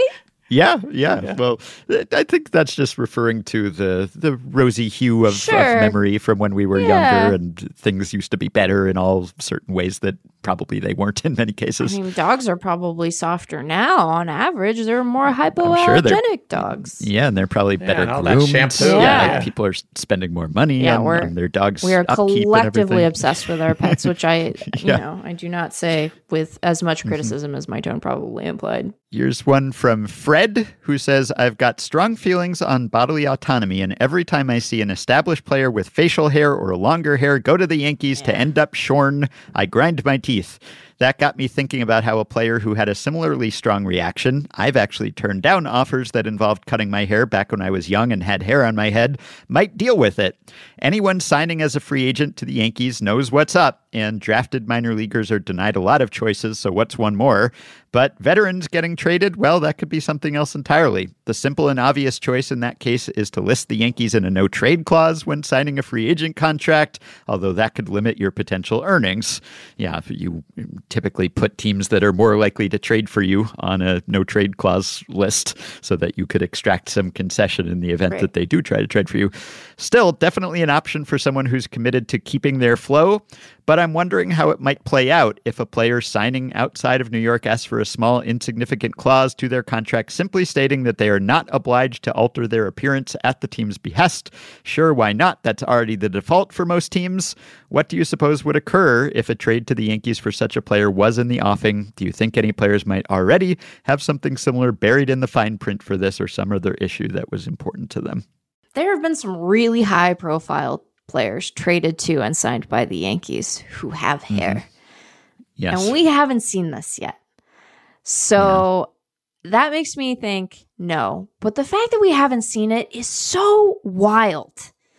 I cannot believe that this is a thing that has been allowed to persist. I really mm-hmm. like uh, there's the there's the personal preference piece of it, but just in terms of like their continued ability to sort of it it just feels like it is racist. I can't believe that we still do this. And like the fact that it hasn't been a problem for somebody on religious grounds is wild to me. It just seems really weird. Doesn't this seem mm-hmm. really weird? It's amazing that nobody's made that an issue in a trade when they had a normal no yeah. trade clause, right? That they haven't they haven't vetoed it for this reason. Right. Yeah, uh, look, there are players like Carlos Rodon, I guess, being the more recent. I mean, I think you know he looks good, Shorn, but really, you would think, right? Because I guess the the comp to this might be what happened with the Cincinnati Reds. This this did basically play out when Greg Vaughn was traded from the Padres to the Reds prior to the 1999 season, coming off his big 50 homer year for the Padres he had a goatee, and the Reds, uh, Marge Schott, still owned them at the time and relented and was just like, okay, Greg Vaughn, you can keep your goatee. And then uh, I was reading about it just now that apparently, like, I guess because Greg Vaughn got traded there and everyone was waiting to see whether Greg Vaughn would have to shave, like some of the other Reds were, were waiting to shave before they showed up at spring training just to see what would happen. And once the policy was relaxed, like a third of the team showed up with, with with facial hair of some sort or something that would have been banned previously. And the Reds had had that policy as like an official policy for more than 30 years at that point and unofficial dating back even before then. So it was pretty deeply ingrained and it was a whole part of the identity of the franchise and the big red machine and all of that, right? And I think it started with them in like 67 it was like oh the, the hippies and the long hairs out there protesting vietnam. Uh, we're going to be the team that will have everyone have uh, nice short hair and no facial hair. And it was like kind of a conservative backlash type of thing. And it would be I, I think even harder to get rid of the Yankees policy just because it has endured for so long. I guess it officially started in 73 when Steinbrenner bought the team, but that was 50 years ago now. And because they're the Yankees, right? And there's uh, this at least perception of them being different and special and better and an exception. And probably there are players who would certainly rather keep their facial hair, but they know if they're signing as a free agent, it's like, well, they're going to give me a lot of money and, well, be on contending teams. And I guess it's worth it to me. But it's true. Like, if some superstar were traded there and just said, nope, I'm not shaving probably like there are some Yankees fans who have like internalized the Yankees exceptionalism and are like, look at us, like we're the one team that is uh, that has mandated this because we're special and we're the Yankees and we insist that everyone be clean shaven because it's a reflection of like how seriously we we are committed to winning or whatever, and we're subsuming our individual identities into the Yankee whole, right? But imagine if I don't know if like uh, Gerrit Cole was a free agent, but but what if like the Yankees had traded for Gerrit Cole or a Gerrit Cole type player, and the fans were super excited to get that player, and then that player was like, "Nope, I'm not reporting Right. unless I can keep my goatee or my beard or whatever it is." Like maybe initially some Yankees fans just kind of reflexively would side with the team, but like once the team was like, no, we're going to deprive ourselves of Gerrit Cole or a Gerrit Cole level talent because of this outdated outlier facial hair policy we have, I feel like public opinion would turn on them pretty quickly. Like, especially now in the age of personal individual expression and, and player rights and all of that. Like, who would really support them? I mean, if they shot themselves in the foot and were like, no, we're depriving the fans of this great player's talent because of this silly facial hair policy we have, I feel like their own fans would mutiny and like maybe the players too, because they would want the team to get better. And it's like, why are we still doing this? I, I remember in 2013, the Yankees were interested in Brian Wilson when he was a free agent and had his big bushy beard. And his agent said, no, he's not going there because he wants to keep the beard. And Brian Cashman said, we could use bullpen help, but you can cross him off the list. And that was past peak Brian Wilson, and they didn't miss out on that much because he wasn't actually all that effective in 2014. But what if it had been someone else? I think it would just take one person, like the right super talented player, to just draw a line in the sand and, and say, no, I'm not shaving to just bring this crashing down. What if Aaron Judge had said, yeah, I'm taking the Padres 400 million unless you let me grow a beard? Or what about Andrew McCutchen, who, when he was with the Phillies in 2020, he made some comments about when he had been with the Yankees in 2018. He said, I do think it takes away from our individualism as players and as people. We express ourselves in different ways. When I was on the Pirates and I had those dreadlocks, I'd be lying to you if I got traded to the Yankees and they said you'd have to shave your hair. For me, that would have been a very tough thing to do. That's who I was. That was how I expressed myself. That's what made me Andrew McCutchen. That's how people noticed who I was. It made me unique. The Yankees traded for McCutchen after he was past his MVP period, but what if he was MVP McCutchen and he wouldn't agree to a trade or report to the team unless they let him keep his hairstyle? Would they really say, no, the policy is more important than a superstar player? They're always saying they want to win the World Series and every season's a bust unless they get a ring. So at some point, the way to walk the walk and back up that talk would be to retire the policy if it deprives you of a player who could help you win. Do you think that they care that this forecloses the possibility of certain collective superstitious things like we're going to grow beards for the whole playoffs or until the winning streak is over and has this impacted Yankees recent performance Yeah, in you can't have that- playoff beards, right? Right. So this this seems like maybe this explains their drought. If we could convince the Yankees fans of the world that this is true, they could turn on the on the policy. Yeah. Do we know what the sanction is for violating it? Just not being played? Fine. Yeah. What's the I don't know that. I'm trying to remember whether like anyone has uh, has taken it down to the wire and, and really made a serious threat and held themselves out of the lineup or anything. I, I mean, there are definitely players who have not been happy about it, but I'm try- there may have been some case where someone really made a major stink of it. But there's just such a, a peer pressure, I guess, and and just always a pressure with management and labor and everything, and so.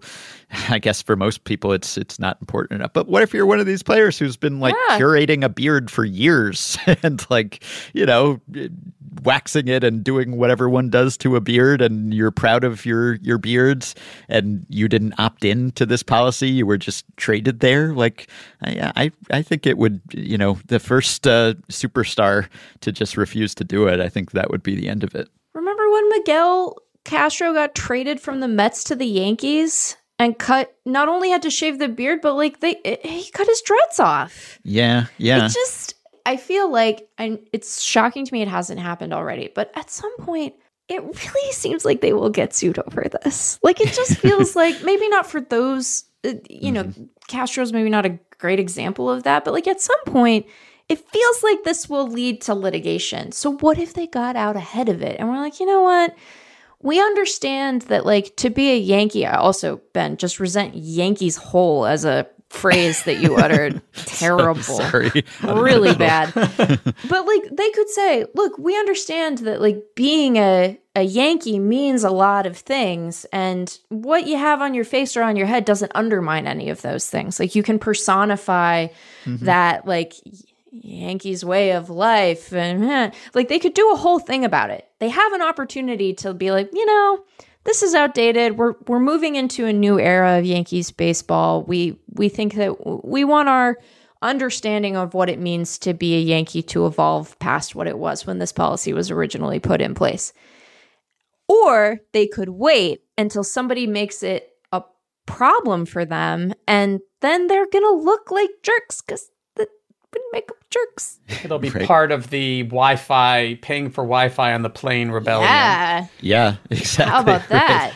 So I just I uh Yeah, speaking of the, the Reds, right? The other team that uh, makes its players pay for in flight Wi Fi. That's at least the Reds got off the, the no facial hair train. So that's something. such a goofy thing. It's just a goofy thing. Let these guys let them be. Let them live. Yeah. All right. We'll close with two THC influenced questions here. so The questions are about THC, or they were influenced. influenced, Influenced by, by- yes, this under the influence. It's become a pretty um, reliable subgenre for us. yes. Okay. This one comes from Luis, who included a PS to say, Yes, I'm slightly high, although perhaps we could have inferred that from the question. He says, like most baseball fans, I followed the new MLB rules closely. As a musician and generally a very aural focused person, I always look for that angle, how sound is present and used in a situation and how it could be used. For example, in baseball, like how bang bang plays and tag up plays would probably time a catch more accurately with some cheap podcast studio gear than with some blurry stills on a monitor. But I digress. My actual idea for the pitch clock is that a clock sucks, but a clock is not the only way to keep time. What if there were a jingle? We all know from video games, TV intros, and commercials that with enough repetition, you are able to predict every beat so that you can perfectly time each jump or attack or bathroom break. What if a team hired a local producer to make a 15 second jingle with a 5 second intro so you have the 20 second one with a beat that's a multiple of 60 so it matches the pitch clock and it's just a simple, predictable melody with a fun beat that everybody can time their actions to? As long as the timing's the same, you could do louder or more muted versions, a reggaeton version, a rock one, a country one, and maybe each stadium has a different one. Everybody knows in Citi Field that the 15 seconds start with the trumpet and the batter has to stand by the gong hit. But watch out in Atlanta, the batter has to come in an offbeat, so better get in early. Fans dissing each other's jingles, players blaming a bad performance on the road jingle, cities competing in a name dropping arms race for the biggest names to produce or to perform their jingles, players or umps inadvertently swaying in time, dancing gifts. Come on, pitch jingle. I think it would have. I wonder if the pitchers would instinctively time their pitches to the beat, and that this would give an advantage to the hitters hmm. somehow.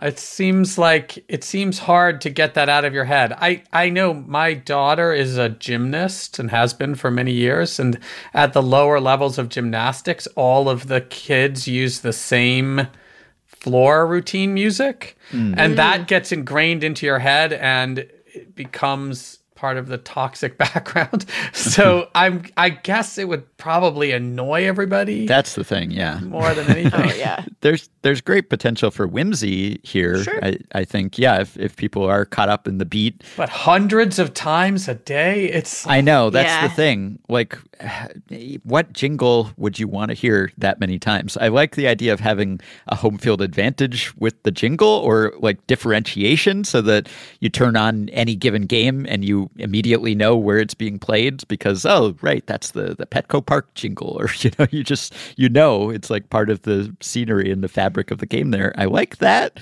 But I just I can't think of a jingle I would want to hear that many times. That it would drive one mad. I just think about how limited the playlists are mm-hmm.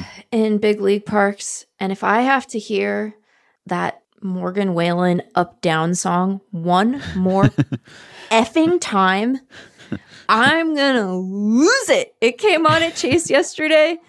And I just, I, it immediately, first of all, I immediately started going up, down, up, down. And I'm like, I hate Morgan Wallen. I hate this song. So I, you know, or like think about the Brana, Brana. It's like any song.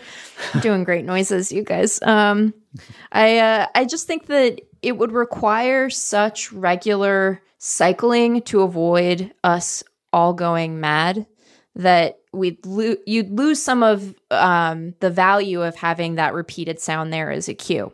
That's a more productive way of me saying that than doing the Morgan Wallen impression or Michael, I think you've done a really nice job on this pod, and Ben is always steady editing. I don't know if this is one of my best performances, but that's okay. Like I was editing until 11 p.m. because of the WBC, so like I- I'm gonna give myself a pass. But you've done very well. The, the Sweet Caroline definitely Oh. went from a song I vaguely liked to one that I have a, a Pavlovian, uh, visceral hatred of. So You know, it's like the hand clap thing, and the, it'll be like, I can hear, uh, I can make your hands clap, and then everyone's like, Yeah, you can. I'm like, Don't we need to do anything else with this right now? Yeah. the jingle could just be in PitchCom or in players' Oh. headsets or something. But but then what's the point? I guess if it's if Right. it's not part of the spectator experience, why are we just inflicting this on Right. the, the players? I haven't heard of. Has there been a, a thorough analysis of the history of stadium jingles and music played? I have very fond memories of Orioles games as a kid with lots of Steve Miller and Petula Clark stuff, but it's uh, it's uh, it's gotten worse. Feel like an old guy. Uh, Exactly. That's you know related to our earlier question. So people are always talking about how it's it's gotten more oppressive and intrusive and louder constantly, right? Which I think people have complained about for a while, but it's probably also still true that it does keep getting louder and more constant. Yeah. So maybe each generation complains about it, but also we each have something to complain about, possibly. But you Could run Shazam on the history of baseball broadcasts and sort of do a chart. So. The amount of bad country, man, it's just Mm. relentless. Uh, you should have you should have been in the Big South League. yeah, I can imagine. And here's our last question. And this is uh, similar to something we were joking about, I think, last time, Meg. But Daniel says, longtime listener, first time caller, I smoke a lot of pot in general, including frequently while listening to your podcast. Here's my question How much bigger would the big bases be if the big bases were even bigger? Suppose Major League Baseball continues to increase the size of the bases by, say, 40% each year. How big do the bases have to get before baseball no longer resembles baseball? Is there an optimal base size that maybe we don't know about yet? So we have seen people satirizing the many photos of the big bases this spring by photoshopping even bigger bases, right? Big base. So, how big does it have to be before it really is different? Because these bases are not big enough that it's all that different. they're still pretty. They're big. They're big They're big. bases. Yeah, You're gonna make. but, you're gonna give them a complex, Ben. You're gonna make them feel bad about themselves. but uh, I mean, obviously, if the bases are big enough that there is no space between them, that would be different. Right. That would Yeah. be very different because uh, then you would always be safe at all times. Right. Right. That How would do you differentiate? That'd be a problem. No more force, force plays or, or anything. I, I don't know. You'd you'd constantly be on the base. There would be no base path. There would just be base. So that would be different. but Did anyone else? Um, this is uh, a minor tangent, but was anyone else ever surprised by how little give there is in the base? You know, I expected them to be softer. They used to be, right? they, yeah, w- back when they were really bags. Yeah, Yeah, they're not soft. They've gone in the opposite direction of the dogs. Yes, exactly. I want to know if this is a thing. People are are they just sitting around being like, "Spot, what happened to you, man? You used to be so soft, and now you're not soft anymore." I mean, I guess when animals age, their coats get less lustrous. Yeah, an individual dog may get less softer over time, but dogs collectively, collectively, I, don't think, they're they just as soft as they've Yes. ever been. Same amount of soft, unlike the bases, which are Mm-hmm. not. They're not soft. you know, you you stand on one, you're like, yeah, I understand how guys mess up their tiny bird bone hands on these things. What mm-hmm. is the what is the I just what is the design criteria for the base? Is it designed to not hurt players as they run through them? What's what's what are they optimizing for? The current bases, they're also different in that they're supposed to be less slippery, Right. right? So, like if it's raining, if it's wet, a little bit tacky, so that yeah, yeah, so you don't wipe out on a. there's a little more traction. Yeah. And it depends on where how you know the bases can get bigger but not be positioned centrally on the point, right? So if they were kind of extending into foul territory or into the outfield, you'd now have Right. plenty of space between the bases, but more opportunity to uh, to be safe and evade the run, the, the tag, or something like that. So there's different ways it could be implemented. Yeah. So we'll see what the difference is this year, or really, we won't be able to tell what the difference is because there are other changes that are affecting base running that will probably dwarf whatever changes come from the slightly bigger bases, which didn't seem to have a sizable or measurable effect in the minors when when that was uh, an isolated change. So uh, baseball not that different with these bases bigger than last year's, but how big you have to go before it's uh, really different? I mean, as long as uh, like you can't just step from one to the other without ever being off the base, that would be the the really fundamental difference. Other than that, I think it's just a well, no pun intended. It's just sort of a sliding scale rate of uh, just how big the base is and how short the base path is. And the bigger you make it, maybe the sillier it looks, but also just uh, the easier it is to advance. So eh, I don't know. How big? Here's here's a question I may be more interested in being able to answer. Like, how big does the bag have to get before you, as a person sitting in the stands without the context of the previously Right. used bases, are like, that's a big base. Mm-hmm. How big Yeah. does it have to get? Because you know, we all gave Bob Guff for like his decontextualized base picture because you know that was easy, mm-hmm. but sitting up there, like if you sit in the press box and you look down, you don't look at it and go, that's a big bag, you know? No. So how big mm-hmm. would it have to? I guess the second base bag is where you're probably going to get the most base bang for your buck in terms of scale because you can look up the middle from home plate to the mound to the bag and be like, that, f- that feels like it's taking up more room in the background than it used to. I would think mm-hmm. it's first base, right? Because you have the context of a mm. player standing at it more, right? Like you're That's you true. see the contrast with their foot and their position more so than mm. at second, but Yeah. If no one had been informed that the bases were bigger this year and we were just watching, would we notice? there'd be some Twitter conspiracy theory and all sorts of videos and Yeah, that's we joked on the last episode, right? You just you make it slightly bigger, like below whatever the the just noticeable difference threshold is, and maybe watching it at home is different from watching in the park, depending on how far away from the field you are. When it just looks like a a little white square of some sort. So I don't know. I don't know how what exactly the threshold is where you would notice versus not notice. I think you're right though that having the player there for context, you'd notice eventually, but it might it might take you longer than you'd expect cuz like you start to get a sense of how big Oh, see now again, I sound stoned. It's like you know how you get a sense of how big guys' feet are. Do you? I was about to say that. Is that true? Do you have a mental catalog where you're like, his feet are different sizes now. His feet are bigger than that guy's feet. You probably don't. I don't think so. No. Yeah. And do the does your mental map of the size of their feet and the size of the base change differently when you're using THC? does it, does this, uh, do we have to think about perception? Do do we know why they chose three inches? Was it just random? I thought you were going to ask a question about the effect of THC. no, no, I've, I've got enough people who tell me about that. Yeah. I don't know where did why this size is it was it justified or did they just do it? I don't know. No lab league where they tested various sizes, unless they did test them at various sizes in some other league. I don't really remember. And we didn't know. Yeah. Nobody noticed. It's hard not to sound stoned when you answer the question from stoned people. I guess that's the takeaway. Yeah. All right. Well, this was fun for us. Hope it was fun for you, Michael. Hope you got your money's worth. And Absolutely. people can find your website is at your name, michaeleisen.org. I believe you have a, a blog, right? Yes. Called It Is Not Junk, which is, uh, it says, a blog about genomes, DNA, evolution, open science, baseball, and other important things. So it is a baseball blog. And you're on Twitter at MB Eisen. That's E I S E N.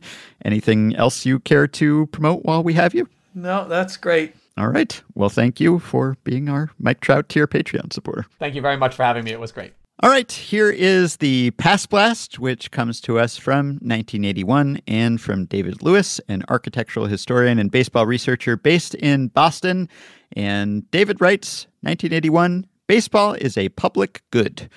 In 1981, a Major League Baseball lockout sparked by owners demanding compensation for players lost to free agency led to a nearly two month stoppage in gameplay. Fans and sports writers alike were eager for a less greedy system of ownership, one that promoted the enjoyment and experience of the game of baseball over profit margins. As told in a July 9th, 1981 UPI article, this system could be found in Visalia, California, where the Class A Visalia Oaks of the California League were owned and operated by the city. According to Visalia Assistant City Manager Dick Anthony, the goal was to get professional baseball back to the community. The only goal was that ownership should be local. We solved that goal. We happened to be the owners. The city was left without a team in 1974 after a Mets affiliate departed, but play resumed in 1977 when the city purchased a franchise affiliated with the Minnesota Twins for $14,000. The article reports that the Twins paid for player salaries and some additional expenses, while the city funded transportation, equipment, and stadium costs. At the time the article was written, the city had owned the team for five seasons and had lost just $8,000 on the endeavor. Anthony continued on, explaining that the ball club was financially positive for the city. We've brought in three quarters of a million dollars from the Minnesota Twins in the past five years. That's money in salaries and expenses that came from Minnesota to the local community. There's also food and lodging expenses for visiting teams. If we can get credit for the sales tax and bed tax revenues we've generated, we're more than making it. Of course, uh, we know that sometimes arguments about uh, municipalities uh, raking in money based on ballpark funding, etc., can be pretty dodgy. So I don't know if this math checked out either, but this is a little different. At least the, the city was owning the team as opposed to Right. just ponying up money for a team that owns itself and just reaps the rewards. So It does seem importantly different. Yes. And David continues As of the time the article was written, the Oaks had an average attendance of 629 fans per game. As the article pointed out, that was a lot more than the zero that locked out major league clubs were seeing. The Oaks, now known as the Visalia Rawhide, still play in town as an affiliate of the Arizona Diamondbacks. However, they are no longer owned by the city. David said, I did a quick search and couldn't pin down exactly when the city sold the team. They were most recently sold in 2019, and articles from that sale state that the previous owners, also not the city, had owned the team for 18 years. The Twins affiliation ended in 1992, so perhaps that could have been when they were sold, but he wasn't sure. He said he did some additional digging and found out that the city of Harrisburg, Pennsylvania, bought the Double A Senators in 1995 to stop relocation and owned the team until 2006. They similarly stressed the importance of keeping the team in town. So, yeah, there have been examples of this in the minors, in indie ball, in college leagues, etc., and obviously in other sports too, with uh, prominent teams uh, in major leagues that are owned by some locality. So occasionally we will get a question about that sort of ownership model, but this was one case when, at least for a little while, it seemed to be working out in one town for one team. Yeah. All right, just to remind everyone, we are soliciting submissions for a theme song. You heard the first entry at the top of today's show, and it's a good one, sent to us by listener Andy Ellison, who works as a studio musician in Nashville, and it shows. He's a dab hand with the pedal steel and the lap steel and the dobro. I love a good pedal steel and a descending chord progression, so this is right up my musical alley. A strong start, and just like Andy's submission, figure about one minute of music, maybe 30 seconds of lyrics, and then an instrumental portion that can go under our podcast intro. So you have maybe a couple more weeks. Uh, we're hoping to find something by the end of this month, and we'll play listeners' submissions and hopefully find one that we like a lot and could make a permanent solution for the show. So we look forward to whatever you come up with. Also, one small correction. Last time we did our usual team preview podcast trivia, we asked and answered various questions about players who had played for both the Rays and the Tigers, the two teams we were previewing on that episode. One of the trivia answers was, however, incorrect. We said that the first pitcher to have pitched for both the Rays and the Tigers was Julio Santana. In fact, it was Eddie Gaillard, who made his debut for the Devil Rays on April 21st, 1998. He had pitched briefly for the Tigers the preceding year, so he was first, and he was followed soon after that by Scott Aldred. Apologies for the mix up there. And finally, we got a message from our pal Dan Brooks, who's one of the organizers of Saber Seminar, which is going to be back this summer after a hiatus that lasted for a few years because of the pandemic. This is the Sabermetrics Scouting and the Science of Baseball event. It is scheduled for August 12th to 13th this summer, and it's actually going to be in Chicago. It's been in Boston in the past, but I have enjoyed attending. And Dan wanted us to pass along that their info about scholarships is now posted. So I'll link to that on the show page. And if you're a student and you give a talk, then you can attend for free. Dan also asked us to note that the submission portal for papers and presentations and talks is open now too. Abstracts must be submitted by May 15th. So I will link to the info and the forms on the show page. Do check it out if you have some baseball research to share. And if you want to be like Michael Eisen and support Effectively Wild on Patreon, you can do that by going to patreon.com slash effectivelywild. And the following five listeners have already signed up and pledged some monthly or yearly amount to help keep the podcast going, get themselves access to some perks, and help us stay ad-free. Chris Collum, Caleb Cabo, Wes Rumbaugh, Kevin Philip Torres, and Jonathan Tran. Thanks to all of you. Patreon perks include access to the Effectively Wild Discord group for patrons only, access to monthly bonus episodes, one of which will be coming out this weekend, as well as discounts on merch and ad-free Fangraphs memberships and playoff live streams and other great goodies. Grady's, patreon.com slash effectively wild. If you are a Patreon supporter, you can message us through the Patreon site. If not, you can contact us via email at podcast at fangraphs.com. You can also rate, review, and subscribe to Effectively Wild on iTunes and Spotify and other podcast platforms. You can join our Facebook group at facebook.com slash group slash effectively wild. You can follow Effectively Wild on Twitter at EWPod, and you can find the Effectively Wild subreddit at r slash effectively wild. Thanks to Shane McKeon for his editing and production assistance. We will be back with one more show on Friday. We will be previewing the Mets and the A's, so stay tuned and we will talk to you then. Michael,